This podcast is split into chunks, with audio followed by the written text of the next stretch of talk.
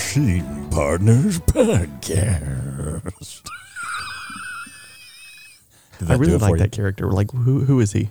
Give me, Um, give me his, his backstory. name is Jeremy, and Jeremy used to live on the backside of a very small house, and at that small house, he had a job, and that job was picking up sticks. You know what? We'll workshop this And whole He thing was 'cause picking up sticks for a long time. You don't want to hear this anymore. I think, um, It's very confusing. yeah, it, it's it's got it's got its ups and downs. I can't even remember the voice anymore either. So I'm just I was I was trying to revisit the voice even to be like maybe I will know. I just felt like Jeremy was a very young name before the character. oh my god. Okay, Daryl. I just I just I just want to back up a little bit and say that I heard you correctly. Daryl, like past tense of Daryl. Daryl eats nothing but Vienna sausages. he and it has affected his larynx, and he's now he's now two octaves too low. All right, He's love it. Okay, let's move on. Really into those potted meats. What you been up to? Um, I just enjoy life as much as I possibly can. I'm planning a fall festival, which is just great for me because it's my favorite, absolute favorite time of year. Yeah. Um, what really though, I, I really want to know, and I feel like um, everybody listening wants to know, is what are you listening to, Chris? That's right. Let's see. I listen to mostly audiobooks at this point. I'm deeply entrenched in one, and then I'm about to uh, start another one right after that. But um, when I'm not, my weeklies are Play, Watch, Listen, which is a video game podcast with a video game director, composer, actor, Uh-huh. and writer. Mm. Uh, so you kind of get like all the aspects of that. And then um, you know, you don't think. that's, that's the my- most insulting thing you've ever said to my me. that's my that's my that's my uh, that's my Jiminy click it. You know, it's amazing how you don't think. Um, uh, you don't think about people actually writing the video games. Yeah. I just I never think about that. Like, oh, somebody sat down and was like, "Here's this story, and I'm gonna write it for a video game," or is it like, "Here's a thing that we're gonna turn into a video game"? It's it's so much more than that because you have um, narrative directors who are like seeing the overarching thing that you have to play through. Yeah, I guess that's what's insane to me is I think just the amount of storyline that you have to actually cover. But the thing you don't think about a lot of times is like side quests Mm. that are in the game, and then you also um, don't consider all of like the little notes or the little voice memos and things that you pick up along the way as you're playing the game. I'll tell you what I think about only 100% think about side quests. That's like the only thing that's ever on my mind. There's not a single main objective happening. I definitely feel like that right now. There's not a single main objective in my world. It's just a hundred percent side quest. Yeah. Like, when will I get back to the main storyline? I really need to. I really need to get promoted in some sort of way. Am I going to get veered new off after skills? 2018, and I'm just like, I need to get some new down. skills, man. What is the deal? But you know what I did? Um, only because you had mentioned it. Um, uh, was the Jonathan Van Ness episode of the Dax Shepard show, Mm. and you know that was controversial in its own rights. But then I also listened to the Kerry Washington one, which was the week later, Mhm. um, and she mentioned something and talked about something that I found so interesting on such a an intellectual level that I actually relate a lot to what she said. Insofar as she talked about how she never felt like she was the main character of her own narrative. Oh, it's interesting. And I thought, oh, well, that's, I, I super relate to that, where it's like, I don't Like really, you think of yourself as the sidekick. yeah, I think in almost everything, Oh, that's so interesting. but I You're feel, literally the boss at your company. I, yeah, exactly. but I always feel like I'm sort of the, like I'm here to serve my employee's story. but, but more that it's not like I want to be the Steve Carell character in my own life. I just feel like I'm the Rainn Wilson, if you will. Yeah, that's so interesting. I mean, Steve Carell started off as a sidekick, so maybe there's hope. Yeah, right. You just have to get him. I love Lamp. Brick, are you just saying things that you love? That's interesting. You went to Brick. I was thinking of Bruce Almighty. That's what I. That's where I went to first. Oh, okay, yeah. That's that's the full fruition of side Yeah, I, to mean, I feel front. like that's that, that is 100 percent true. Um, also, little known fact: Steve Carell as the head waiter, zero lines in Curly Sue. true. I don't know if anybody knows what that movie is. I mean, that's okay. But it's got whatever Jim Belushi, the other Belushi brother. it's got the other Belushi brother in there. Old James Belushi. Because I remember watching that and being like, one, I haven't seen this in a very long time, and two, that's Steve Carell. Holy crap, that's crazy. He's like seven. Um, I don't know how he got a job. It's crazy. Uh, um, clearly, his parents weren't watching him. Um, anyways, so you're listening to like I jump back and forth too. I jump bef- between audiobooks and podcasts. Like I'm stuck on um, actually just listening to so much of the Getting Curious podcast from Jonathan Van Ness, and I've like the perspective. It's so interesting, like listening to him. He talks. He basically brings on an expert of just something that he has a curiosity about, and he just interviews them for Yeah. like an hour and forty five minutes. Um, and he did have a really interesting New Orleans episode, which is cool. But they just go. It's like a massive deep dive, and he normally always has such a positive spin on it, or maybe it's just that he's talking so fast that it feels positive. I'm not totally sure, but I absolutely love it. Um, and it did make me think, like, man, I do not listen to anyone. I mean, even here is this man who is going like a hundred miles an hour, but whenever the person who knows what they're talking about is speaking, he feels no need to be like, mm, yeah, oh, and I'll add something. Because I think sometimes that I add something in the hopes that people understand that I'm listening. Mm-hmm. It's like my way of showing active engagement when really the best way is to just shut up. Can I can I tell you what you do? Because I've noticed it. Oh, probably not. Okay, never mind. We don't have to discuss it. Yeah, I'd rather not know. Okay. But yes, I mean, I think listening is the like it, it's so when you hear someone who talks as fast as he does, like mm-hmm. actively listen and let the other person get all of their ideas out and and sort of let them naturally flow into how they want to express the idea to you. It, it's kind of eye opening insofar as like I don't need to always interject my thoughts Yeah. and how I can relate to you because I want to seem smart. Yeah. Like I try to spin something back towards me. Mm-hmm. So I'm going to give you a prime example of this. I asked you what you were listening to. Yes. So what are you listening to? No, I'm already told you. I know I'm just so you said you were listening to a podcast about video games, and your second podcast is also about video About games. video it's MinMax. I actually support them on Patreon. that is awesome. Yeah. I mean, I, I just think it's so interesting how much of our uh, like theater acting, you know, just the arts profession is engaged in video game production. You know, you just don't necessarily think about it, and I think that's one of those things that's easy to take for granted. Yeah. um, because you just have here's this game that I can literally spend over 100 hours playing, and I'm not done, and like people had to touch every single second of that. Mm-hmm. So it's just it just like blows my mind. Years and years of work. Yeah, because when know? you think about it, I mean, you have what they call level designers, but we would think of set designers. Mm-hmm. You know, what's the playground in which the player is going to play in? Yeah, build the world. Yeah. And it's not just about because you know they use a lot of mocap in today's Mm-hmm. world, and they'll sort of have like blank plates for them to sort of maneuver around and, and, and get like body movements and all that stuff. But there are so many other aspects to it that somebody is creating the grass that grows in those levels so that it like Right, and how works with the and- wind. Yeah. This is that is wild.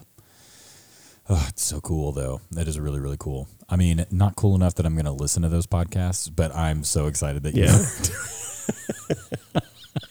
I don't have to appreciate it just because, or I don't have to listen. And I Yeah. can still appreciate it.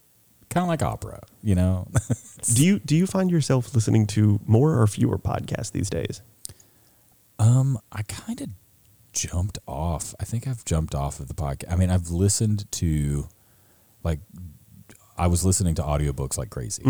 And just mostly because I've been doing so much, you know, I've been listening to so many biographies and stuff from um, people in the Holocaust, like just kind of Yeah. getting my my mind around as much as I possibly can for Anne Frank whenever I'm feel ready enough to direct that show.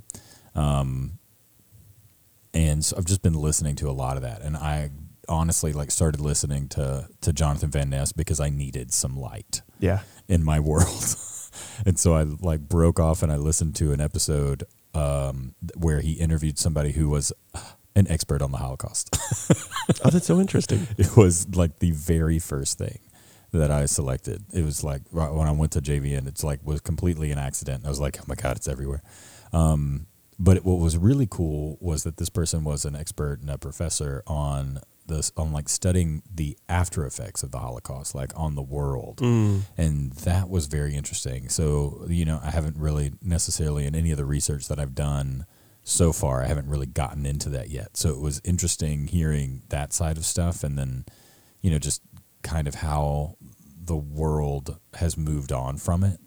Um, like one of the horrifying things that that they talked about was how um, people that's in that are like just honestly like maybe five or six years younger than I am, like their generation didn't really learn about the Holocaust, um, only because when you look at like the distance of time Mm-hmm. that it's been since it happened, but even though it's not been that long, it's been long enough that there are other things that are coming up in like history classes. But the other thing that was really kind of crazy that I didn't think about is how long it took to enter the classroom, like how long this Oh, yeah, subject took. for But, sure.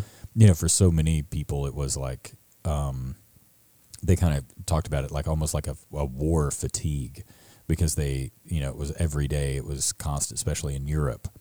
Um, it was a massive fatigue, not so much in America, but in Europe, especially, like hearing about the world war constantly, and it was everything. And so they didn't want to like go immediately into teaching it. It was like people didn't even want to talk about it. Yeah. And then eventually, whenever it finally did, I mean, it was like in the crazy thing that she brought up was the the thing that kind of revitalized these conversations was a mini series starring Meryl Streep about the Holocaust, and it was in the '60s, and it was the thing that like brought the Holocaust into like um, pop culture again, I guess you would say, or like into the minds of people, and then it brought it into um, like classrooms and stuff, which is just kind of wild.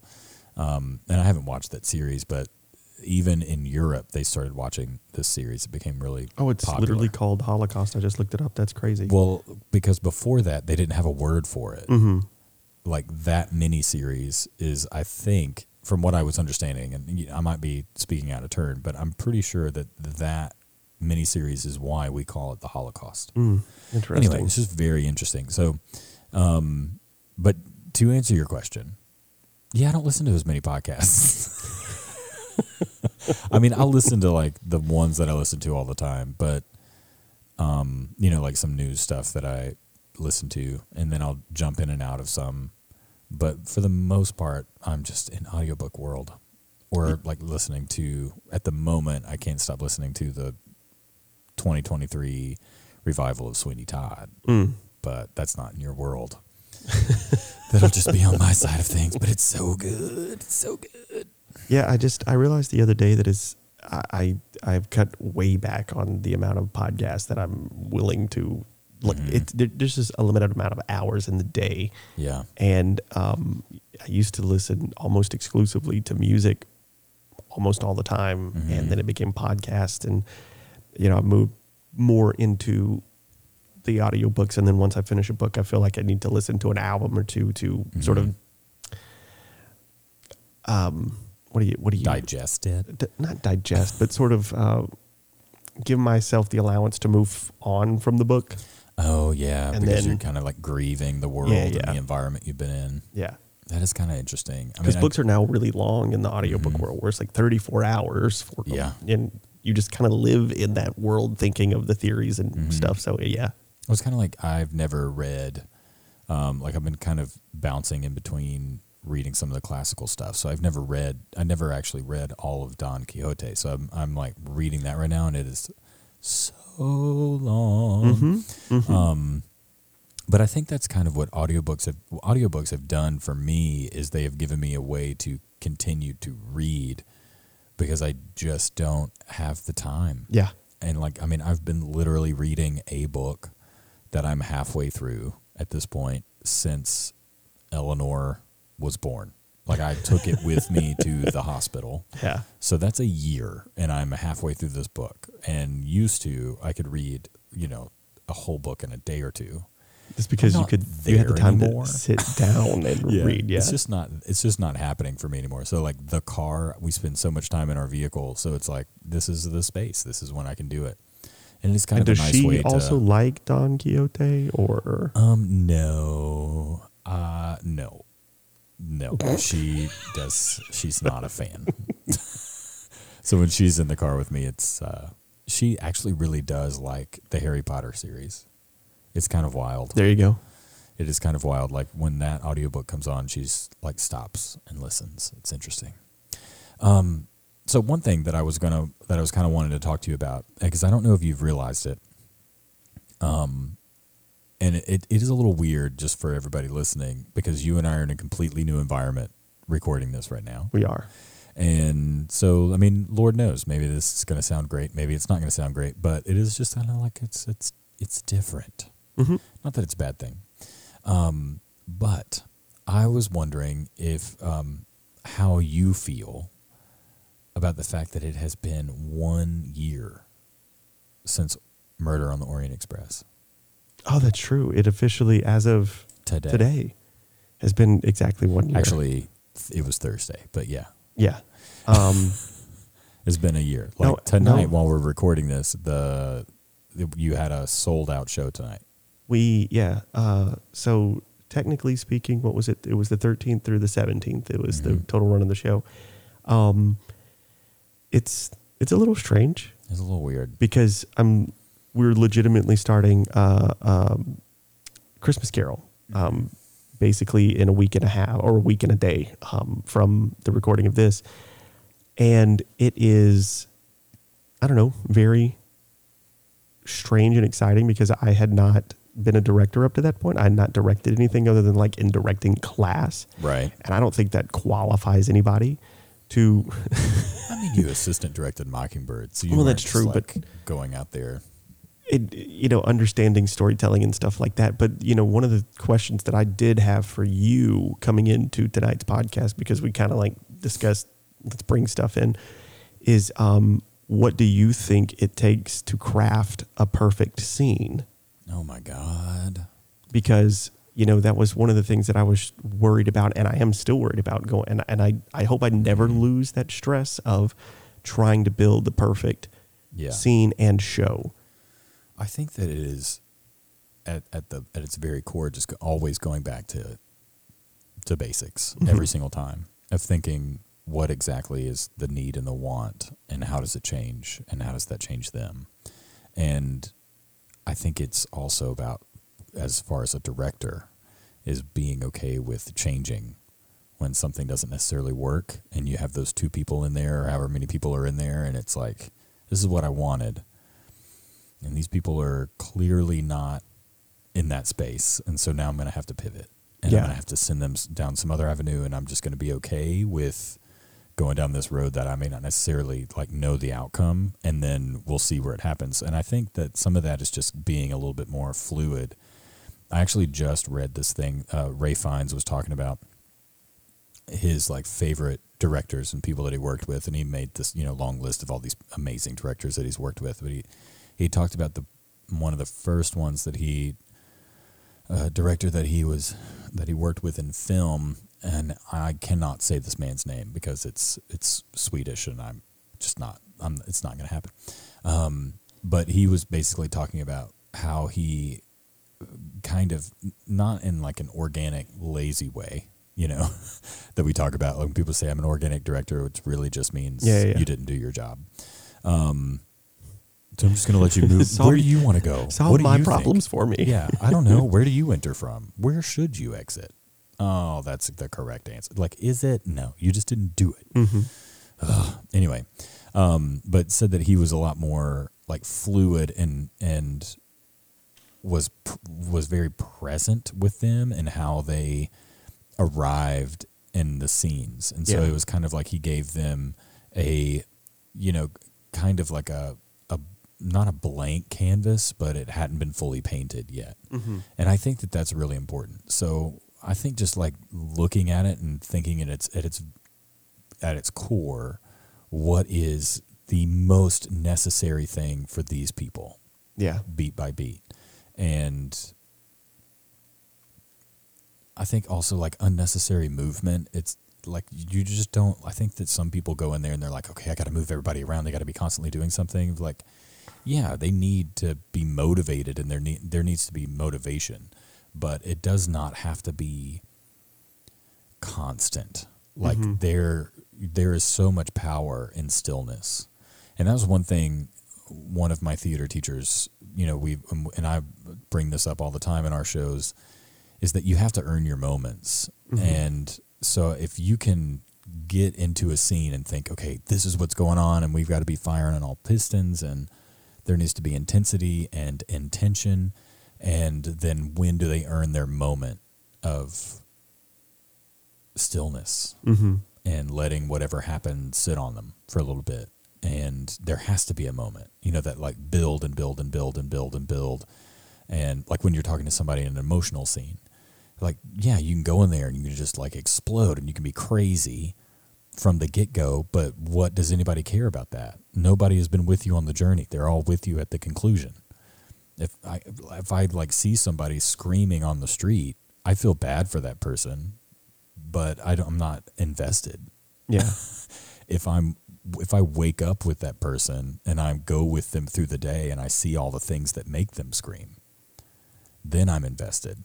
But good writing and good monologues will let not that everything leading up to that like it's like make your point, make your point, make your point, drive it home. Yeah.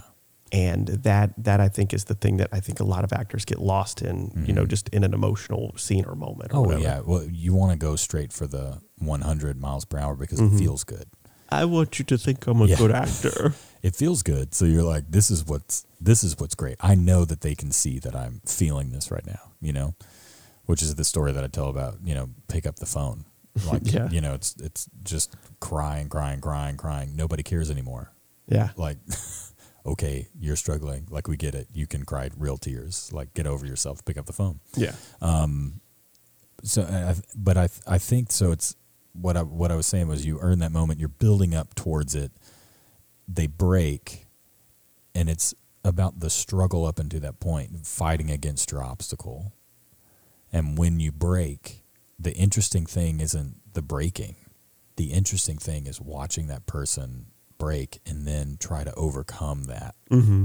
and then get back on board again and in and compose themselves.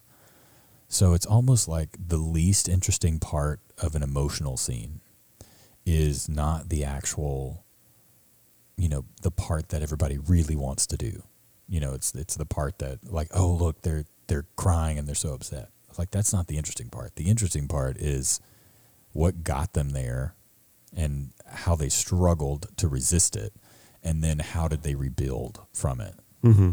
and I, I don't know i just i think that it is that is very interesting that fighting against your obstacle thing so you know working that in especially in emotional scenes and not allowing everybody to go you know if you if you've got one person over here that's emotional and the other person is the exact same emotional and they have the exact same energy it's not interesting. Yeah. it's kind of like you know in real life if lexi and i were to ever actually for real argue which i don't think we ever really have. Mm-hmm. But if we ever were to really argue or i guess i should say i shouldn't even bring argument into it. Let's just not even talk about that. Uh, if if lexi is upset if i'm also upset then nothing changes nothing is going to happen and Yeah. it just is never going to happen that way even if i'm upset because that's not the way that it works when you're in, in any sort of relationship in a friendship even if you're upset i'm not going to be the same kind of upset Mm-hmm. and vice versa But we're but the thing is is like we are upset about different things at different times. yeah And so it, it's not like we're both racing to 11 right well we Right both can't be freaking out because Yeah. then the world's on fire And then, you know, in a in a real aspect, what is there to be gained from having that energy from two people? Exactly. And and not not I mean, you know, outside of the acting aspect, but Mhm. you know, that's when you put it into context in the acting aspect, it's like this becomes way more interesting when not everybody is trying to do all of the things all at once. Right. And, you know, like on top of it is realizing that just because this scene is dramatic doesn't mean that it is all sad. Mm-hmm. And if it is all sad, then what are we doing here? You know? And that is one thing that I know I, I really try um, to bring in some some funny in every single thing. Oh yeah. You know, it, it's it's like when we did To Kill a Mockingbird. If it was all sad and people didn't laugh, then nobody would have cared as much. You know, it's like it, you bring people in so much more. You Well- have to have a little bit of that. And well, what's his name uh, from Ted Lasso? Uh, Bert. Um, Bert, yeah, he- Brett, Brett. Oh yes, uh, Brett uh, Goldstein. Yeah, I was like Bert. Um, but Brett Goldstein, he talks about how um, you know if you have this like sad movie, then you've Mhm. completely failed the whole story to not have any humor whatsoever. yeah, if it's just like all one thing, it's pointless because that's just not how life is. I have never had any sort of major breakdown and not laughed. Yeah. like never. anyway, it's it's just and that's just kind of a natural thing because of the release of the endorphins in your body. Like I mean, Mhm. it's just, but it, I think that people just don't want to do that because it is not edgy. You Yeah. know, the other thing that I, that's kind of been on my mind. Oh, did I answer your question? I mean, you sort of devolved into you know just developing the best dramatic scene, but there are Oh, other I things didn't too. necessarily mean dramatic scene. It, it was. I just yeah, that kind of happened. I didn't. But mean it, it, it is I about do like think it's all about relationships. Yeah, It's relationships, finding the struggle. need? Where are they coming from? Where are they going? What do they need from that Mhm. other person, and how are they going to get it? And also realizing that it's different things, yeah, and that the scene should include both of those different things, yeah, and that's what makes it interesting. Um, and then, of course, you know, just being smart with your movement so that it seems as natural as possible. So it's not like this person was told to walk here and stand there and wait this moment. But I think some of that, like I know for me, whenever I'm actually watching it, and like I'll have thought it out or do my blocking beforehand, and um, and even if I haven't written it down, I've read through it and I know how the scene needs to Yeah. move, all that kind of stuff. Um, I mean, writing it down, of course, is the best practice, but sometimes it just doesn't happen, or you're just like, oh, I know everything that I need, but this one moment I'm not totally there, so I want to like get everybody started, and then I want to see everyone up there, yeah, and I want to work and create in the moment. And I Mhm. feel like so much, like sometimes I have my absolute best ideas in that, even though I could see that it would be stressful for some people. You know, like, well, you got to have a plan. Like, of course you have to have a plan, but I do love collaborating so much. And so, like, when you have somebody come in and instead of letting that, like, fear of creating something in the moment destroy you, it's more like I'm going to feed off of that energy and see what happens and be open to it. And it seems like every single time that I really give myself over to that, um, of just having that like baseline of knowing what I want and then being like, okay, well, what else can I figure out in here before we move on? I always have the best ideas in those moments. Mhm. You know, it's like this is where it, it's always the light bulb moments of, oh, this is how you fix it. Of course, it makes so much sense, but it's so much easier that way. You know, it's very different than whenever you're looking at a page and there are no people and everybody's in your brain, or you know, you do the thing like the writer Mary Coyle Chase used to do with pennies on a fake set, and she would move people around that way, and that just seems way too rigid for Yeah. me. Um, and I think that I approach it so much more of like an actor because I like I want to know like this is what I would do. Like if I'm on stage, this is what it would feel like to move this way, you know, and this is where I would want to go over here and oh, this is how I would want to react and then seeing other people and then realizing of course nobody else is going to feel that exact same way as me. yeah, So letting them be them and then seeing moments that I could bring of the stuff that makes me laugh. I guess is the answer. Did that answer the question? No, no, no, no. I mean, there is no wrong answer because I think that every person who is a director or even an actor, you know, are always going to have like different points of view, like because you always want to have obstacles and you always want to make the world feel lived in, and Yeah. that involves creating those relationships. And um, you know, to to sort of further speak to that, um, there's this one scene that we had done when uh, you had directed um, a Christmas Carol that I was involved in. That at the time I thought I don't know if this is coming across in the way that I understand it as an actor, but I trust the director enough to do the thing that he asked me to do. And in reading it now and trying to think about like how I want it staged, I was like, and that's why he did it because this is the moment that should be punctuated rather than this thing over here. That's so interesting. And because I'm very curious to know what you don't have to tell me, but I'm very curious to know what the actual scene is. I can tell you off the air or whatever, but like, but but the thing is, like, ultimately, at, I trust the director to know the full story, mm-hmm. and that I don't know everything. Yeah, I mean that that is a that is a hard thing as far as communicating with your actors. Sometimes is you never want anyone to feel like they're not the center of attention. Or I mm-hmm. guess I should say you don't want your actors to feel like they're not the center of attention, because if you do, then they relax too much. Yeah. So it's it's like you you have to have this greater vision of where you're going mm-hmm. and what all needs to happen and where the focus needs to be. But it's it is very difficult and I wish that we had all the time in the world to be able to sit everybody down and be like, this is why.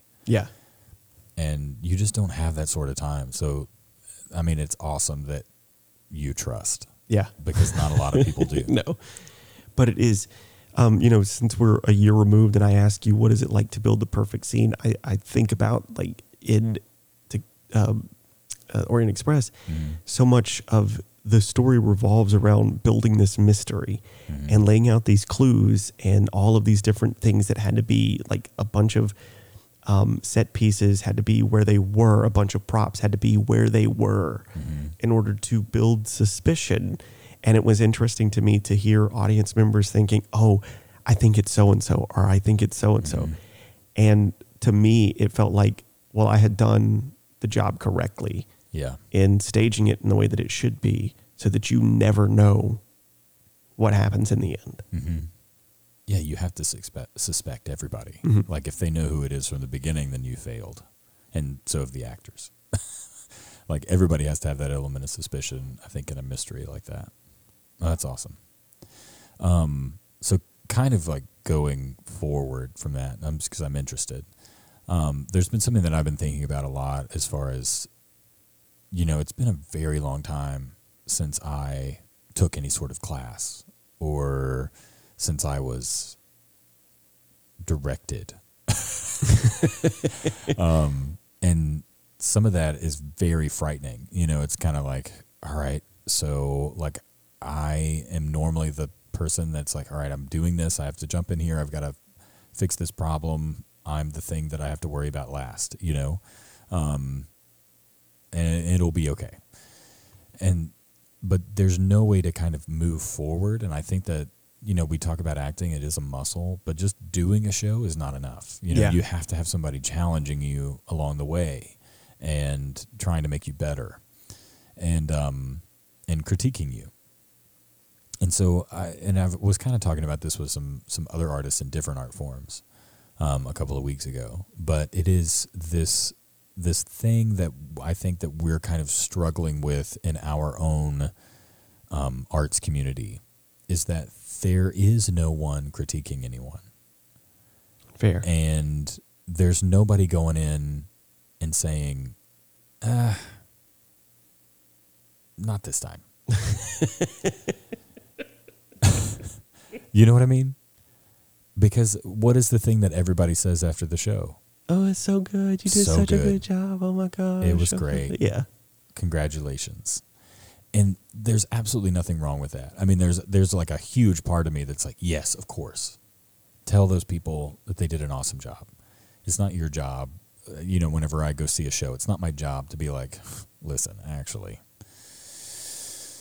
it was kind of rough. Like Yeah. you were not paying attention. Like you were in and out, and I was not invested, and it was awful. you know, like it's just not. That's not up to me. Mm-hmm. That's somebody else's job. But it is. I do think that it is a problem because I think, in a sense, what it has created in our community, anyway, is a state of mediocrity Mm-hmm. without any drive to get better. Yeah. because it's like well what i'm doing is great because everybody's telling me. So of course like it's, it's like in any job if i'm if i'm you know absolutely if i'm not good at my job and everybody keeps telling me that i'm doing great and then all of a sudden somebody comes in and they're like you know you suck at this right? Like you're not doing this right. Like you need to do these things. I'm going to think they're an idiot Yeah. because I've got all these other people telling me I'm doing great. So I just I just wonder why it is that we've lost this critique thing. And Hmm. I don't know how to like bring that necessarily back and without being a jerk. Yeah. Well, you, you're. there's know no way I'm to do it in a way that makes you look uh, vilified. Yeah, in no, any the- sort of way. you're an idiot. Like, no matter But- what, people are going to hate you for being like, actually, you know, this is and because, and that's a whole other thing of the sickness. Yeah. Well, that person said they didn't like the show. They're awful. Yeah. Like, I'm not awful. Well, you become sort of the pariah of the town, and like you're hard to work with, or you're hard. And it's like, and I'm already the pariah, so like I definitely yeah, don't need true. any more bad press. But but also in the in I- I see what you're saying because there's no good way to go about it.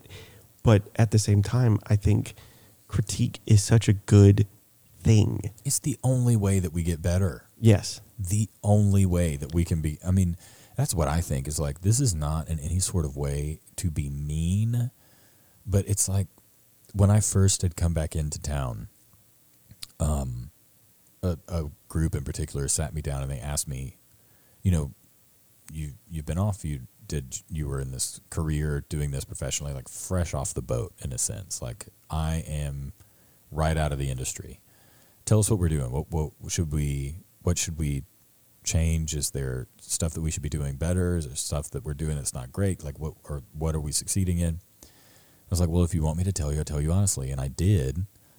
And they like shunned me for that, and were like, "You're a horrible human." Mm-hmm. I was like, "Oh, oh, okay." And since then, I just have have kept my opinion to my closest friends. Yeah. but the thing that I I don't understand because to me personally, like the truth is hard, but it's never bad. right.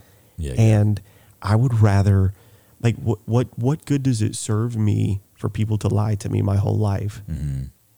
rather than tell me what I can improve upon and that's what I want to surround myself with like I don't I don't claim to know that I have all of the greatest ideas Mhm. but if there is a better idea let's do that let's Yeah. explore it like I don't need credit for all of it or any of it really. I, uh, well I think I just I struggle with uh, like who, what is it what is it all for? Yeah. And not even so much who's it for. It's or maybe it is who's it for but it is like why are why are you doing it to begin with? Like Yeah. what is the purpose of our art form of performance.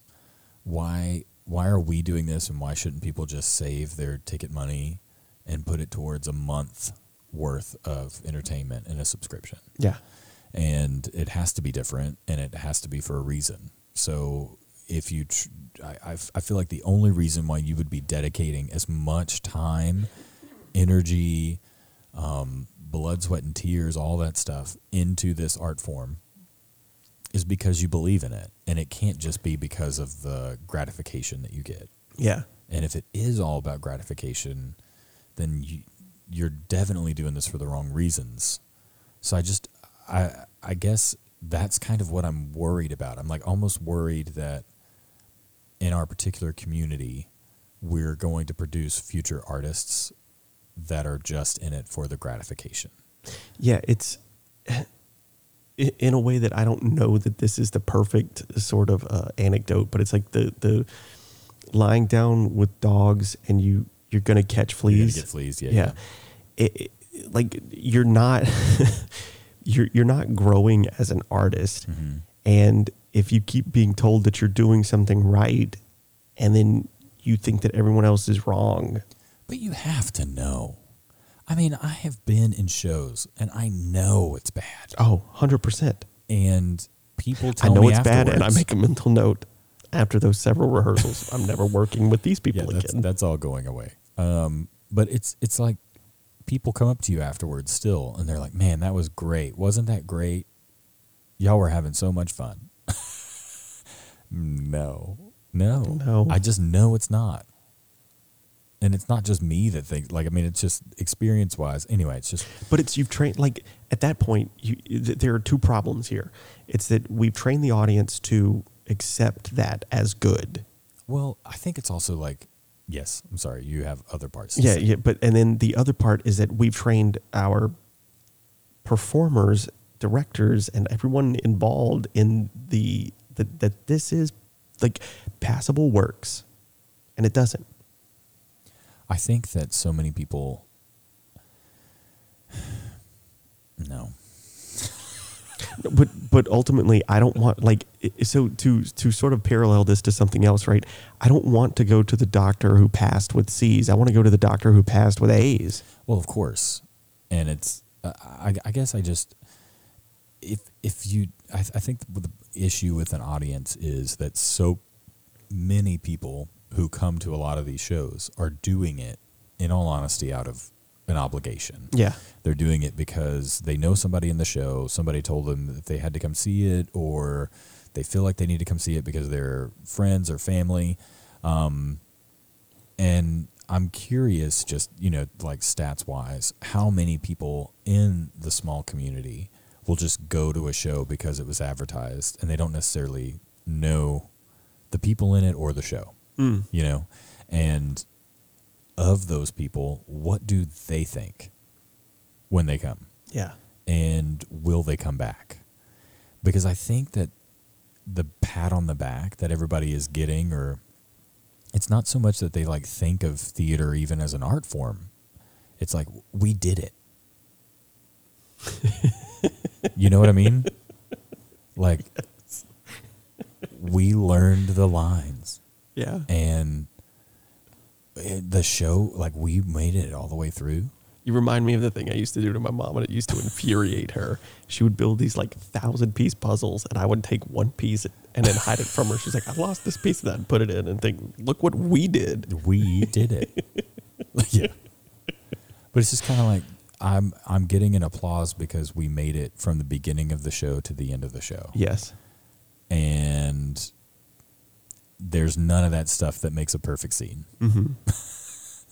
anywhere in there it's just we did it that's it um where we're gonna go eat that's still open yeah I just I don't know. I just I, I I hope that it changes. I mean, I feel like I hear critiques for my shows all the time, secondhand. Anyway, Yeah. Um, and oddly enough, it's from people. It's from people that have never seen it, also true which is kind of like, oh, it's interesting. They didn't come see the show, but whatever. good on Um, them That's interesting, but it, it's just I don't I don't know. I, I kind of wish that we had like a designated anonymous theater critic in our town that would just go and honestly just rip us all to shreds. That's what I wish, yeah and not give empty praise and just be like, "This is what you need to do."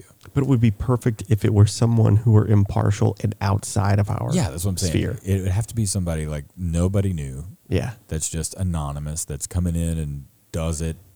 Like for the local life. newspaper and does a write up. Yeah. Just gets the the, person who used to be the theater critic for the town talk in our, our local newspaper that's not local anymore, but whatever, um, was Kendall Fromm's mom, Karen. Mm. And she didn't care. No, she didn't She because did- I read a particular review that ripped someone to shreds, and I thought, oh, they're not wrong. She did not she did not care what she like she just told the truth. It Yeah. was like this was my experience. I mean, the other thing is you really kind of have to have multiple critics. You really can't just have one because then we have the same problem. You're Mhm. only hearing one point of view. Um, and obviously, everybody's opinion is different. But I think that the main part of what I'm trying to get across is one, I never thought in my life I'd be like, we need a theater critic. Um, but two is that we need criticism in our art form Yeah. so that we can grow. It's the same thing of none of us know everything. I like you know I'm I'm in a Christmas Carol that you're directing, and I mean I've played the role before, but that doesn't mean that that was a completely different Christmas Carol. And I mean I've I, I can't remember the last time that I was directed, so it's kind of like, ooh, Yeah, hope I can do this. That makes me a little nervous if I'm not if I'm going to be totally honest with you. It's like, you know what? We'll, we'll just see what happens. with poor Cody. Is that what you're saying? No, no, no. It's just more like a um, you are you, you are very intimate with the show because you you know the writer and um, you performed this many times and I you've don't directed know it. Charles Dickens. The writer of this particular version The that we're doing. Adaptation. The person who Yeah, we need a we need a critic That's real what bad. I'm saying. So so to me, it's just like you're married to this material in a different way than I am. yeah. um, and I want to do justice by the material, um, by you, by the the show in and of itself, and by all of these people who have dedicated their time to performing it with us. Yeah, but I think that you do justice by it by doing the version that is your version. yeah, Like I, I don't I, I think that the only way that you don't do justice by it is by not having an opinion Yeah. about the way that you want it to be and the mm-hmm. way that it should be done. Like it wouldn't be justice to you for me to be making all of your decisions. like cuz I've done that already.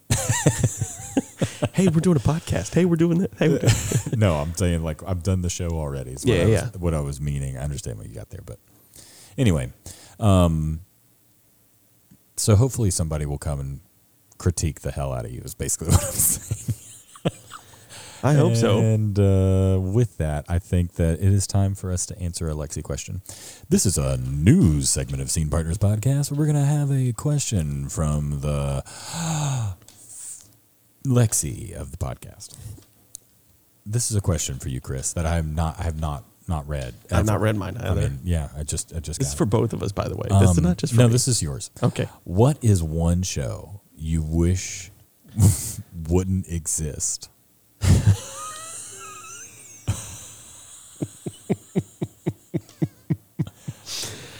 Okay. Just right off the hit. This is not fair because there is a particular version of a show that I wish wouldn't exist, and that's not fair to the entirety of the show. So I should not say Oh, that. just just just say it. I was gonna uh, no because the show is really good, but I've I've seen a very bad version of it, and What is the show? Cat on a Hot Tin Roof. Oh my gosh. Um, that How being said, world? Just because you can wish that experience away. yeah, yeah. I wish I could see this never again. Because Um, that is actually a really brilliant play, and I, I do understand now why you didn't want to necessarily put that the exactly. universe. It's like it's, that, that's not fair because that was my first instinct of like I wish I wouldn't have sat through. I mean, this. in the same vein, you could have said cats. no, no, that is the actual answer. Cats. Yeah, I feel like that's the actual answer for me. Sitting too. through it, it should not exist. I don't know why it exists. Who is it for? Not for me. Basically Stephen Sondheim said the same thing. Mm-hmm. He was like, I I was like trying so hard the whole time to there's this interview where he's talking about it and he was like trying to figure out what it was about. And he, I went up to Andrew Lloyd Webber afterwards and I was like, Andrew, like what have you done? He's like, No, you see they're cats. That's it. So I'm going like- to tell you my very first experience with that terrible show. Oh I went to watch it, and then I didn't. I thought there was a through line through every single show that you ever. Oh, you're or watch. trying you're trying so hard to piece it all together. Yeah, yeah. yeah. So th- then it, it it occurred to me five songs in, they're just singing about their names, That's it. It's because it's all based off on a book of poetry. and then I'm watching this, and I think this might be the worst written thing I've ever seen. The longest introduction. yeah. What? My name is Macavity. My name is. it's the only cat that I could Trailer remember. park cats come around the outside. That would be. I would go see that show. Actually, go see that in a heartbeat. it can be the uh, the the Elvis like cat or whatever it is. Yeah, I don't know the names. Yeah, me neither. Uh, Macavity is like all I got. Legit. That's Yeah. all I got. Sorry, Taylor. Um. So, uh, the Lexi question for you is that the same answer for you, cats? Uh, yeah. Yeah, yeah. Yeah, that's All right. the one. Starlight Express. Um. Just really anything that Andrew, I mean, just all of it. yeah. Fair. Fair. Um. All right. Here's the Lexi question that she gave me. If you could only perform one show for the rest of your life, think Groundhog Day. Um. What would it be? Not Groundhog Day. It would not be Groundhog Day. Well, she, she's saying like think Groundhog Day. Yeah, like no, you, I know, you perform this for the first time every day. and I'm day. saying it would not be Groundhog Day, the musical, Mm-hmm. Which exists. It is kind. It is kind of funny, but uh, now wouldn't be it. Um, one show forever. I mean, I feel like we kind of are performing one show forever. So I was gonna say that, and then I thought like with the stipulation that I don't ever get tired, like like my body doesn't actually physically hurt. I'm trying to think is, if this should be like a show that I have done. Because really, the most fun shows, I mean, of course, like the tuna stuff that we do is always the most fun, but it is so exhausting. It takes so much from me. I mean, it gives, but Lord, does she take. Yeah. Um, I mean, I don't know if I've ever done a show where I'm like popping steroids and doing shots just to get through it. You know what I mean? Yeah. Same. Oh, man, I, I but I'm trying to think is it's really and this is odd, but it's like shows that I get to have some sort of fun, something fun, something emotional, and lots of breaks. Mm-hmm. Like that's where my mind is going. Like for me, I think I have. It, it's really hard because I have certain experiences tied up into certain shows, right? Yeah. Um, because you know that Anne Frank is incredibly special to me, but also um, I think of tuna and how much fun that is. But then I think how much coming back and doing uh, To Kill a Mockingbird was after our you know year ish hiatus. I could probably do that show forever. Yeah. which I don't know if I necessarily want to live. Oh, that's, that's the other thing is that you just basically like you wear that character for so long, you know. So that's hard. I don't know if I want to. I don't know if I want to necessarily live in that world forever of hate, even though I understand that's not what all of the play is about. But Yeah, there's yeah. just so much hate in there. It's hard to overcome. I didn't. I didn't. I loved how much and how little I had when you directed uh, a Christmas Carol Same. because but You know, it's weird. playing I Fred and young Scrooge, way. it was just like you know what, I'm on, I'm off. Man, man, that's a really good track. Yeah, I'm on, That is I'm off. A really, really good track. And you have like this humorous side, then you have this very dramatic side, Mm-hmm. and then you can just kind of like coast through the rest. Yeah. It's always these types of questions that drive me crazy because I know the answer isn't necessary. It, it feels like the answer is going to define my entire life. Yeah. And like everybody's going to know so much about it's like the it's it's like crazy vulnerable even though I know it's really not. But I feel like it's so telling. It's not a musical. I'll tell you that. It is not a musical for me. Um, it is definitely going to be a straight play. Would would I prefer it to be Shakespeare? A hundred percent. Even a restoration comedy. That's one thing I'll say. So maybe the most fun that I've had on stage that was probably frivolous was in this play called The Recruiting Officer. Mm-hmm. And I played a character whose name was Brazen. He literally was just brazen. Like that was How very on the nose. it was very on the nose. It was written. I want to say his name is George Buchner, um, who actually it is the first play that was produced in the United States. Was the recruiting officer? Um, yeah, he like fled the United Kingdom because he uh, killed somebody on stage with a real sword, and they thought that he did it.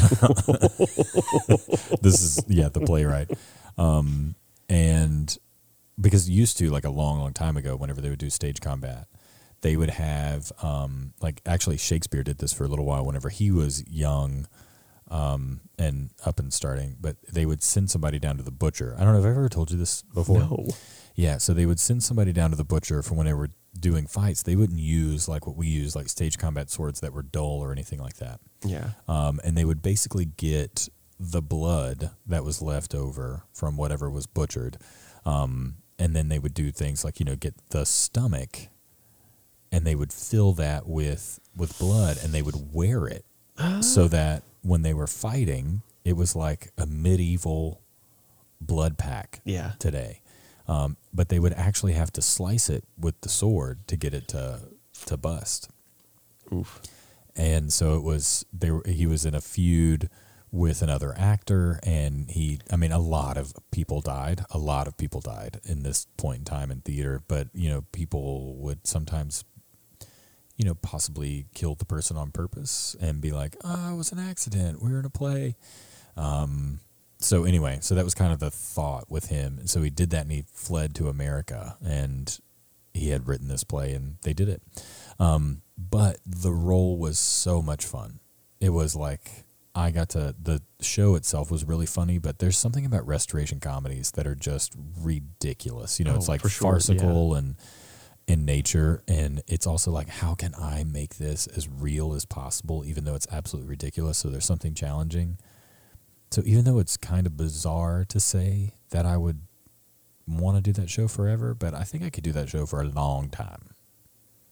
Mm. This was fun. I even got the sword fight in it. It was kind of heightened language. I got to be ridiculous. I wore a two foot tall buffalo hat. It was awesome.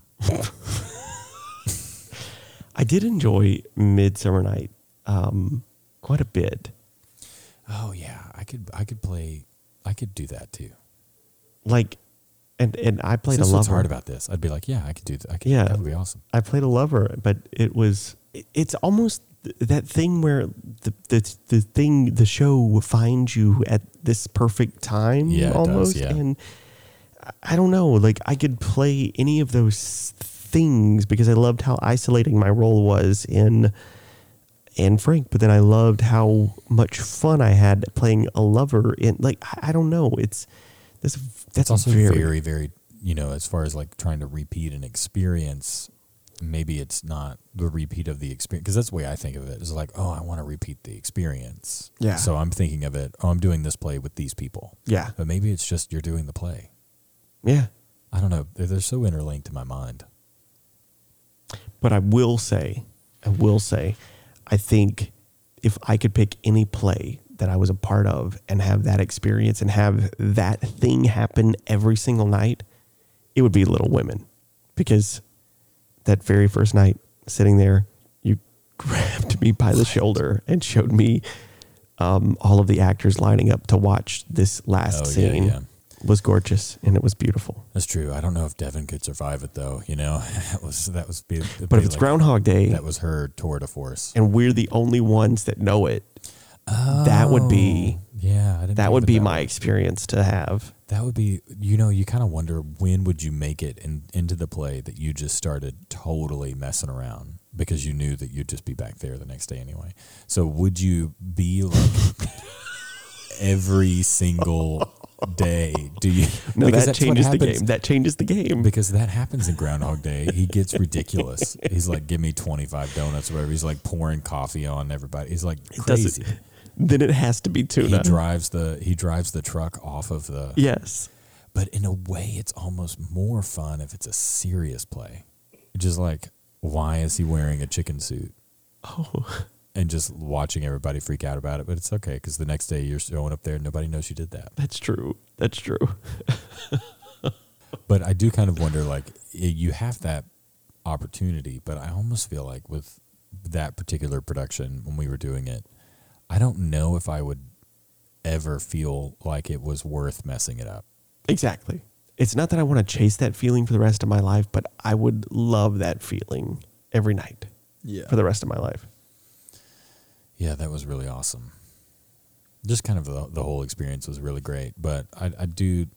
That's just one of those where you you really hope that every one of them is knocking it out the park like that. You know? Yeah.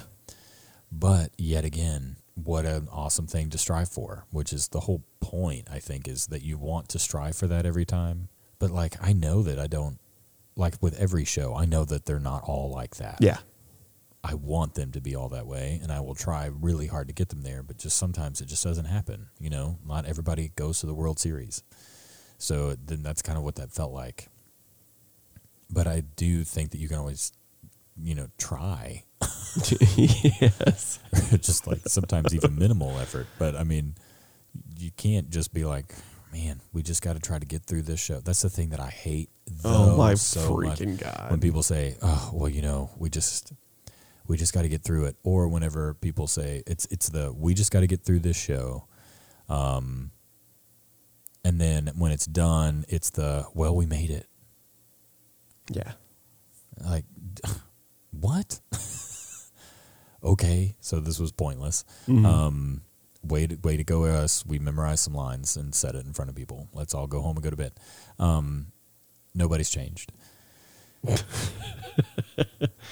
Yeah. And then the other thing, there was a part two.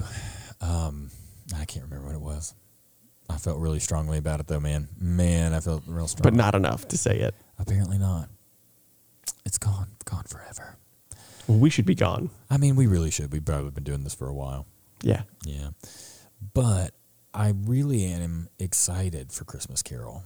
Me too. And I'm also, you know, pumped for the joy. There's a whole lot of joy in that show. So I'm really pumped. Good job.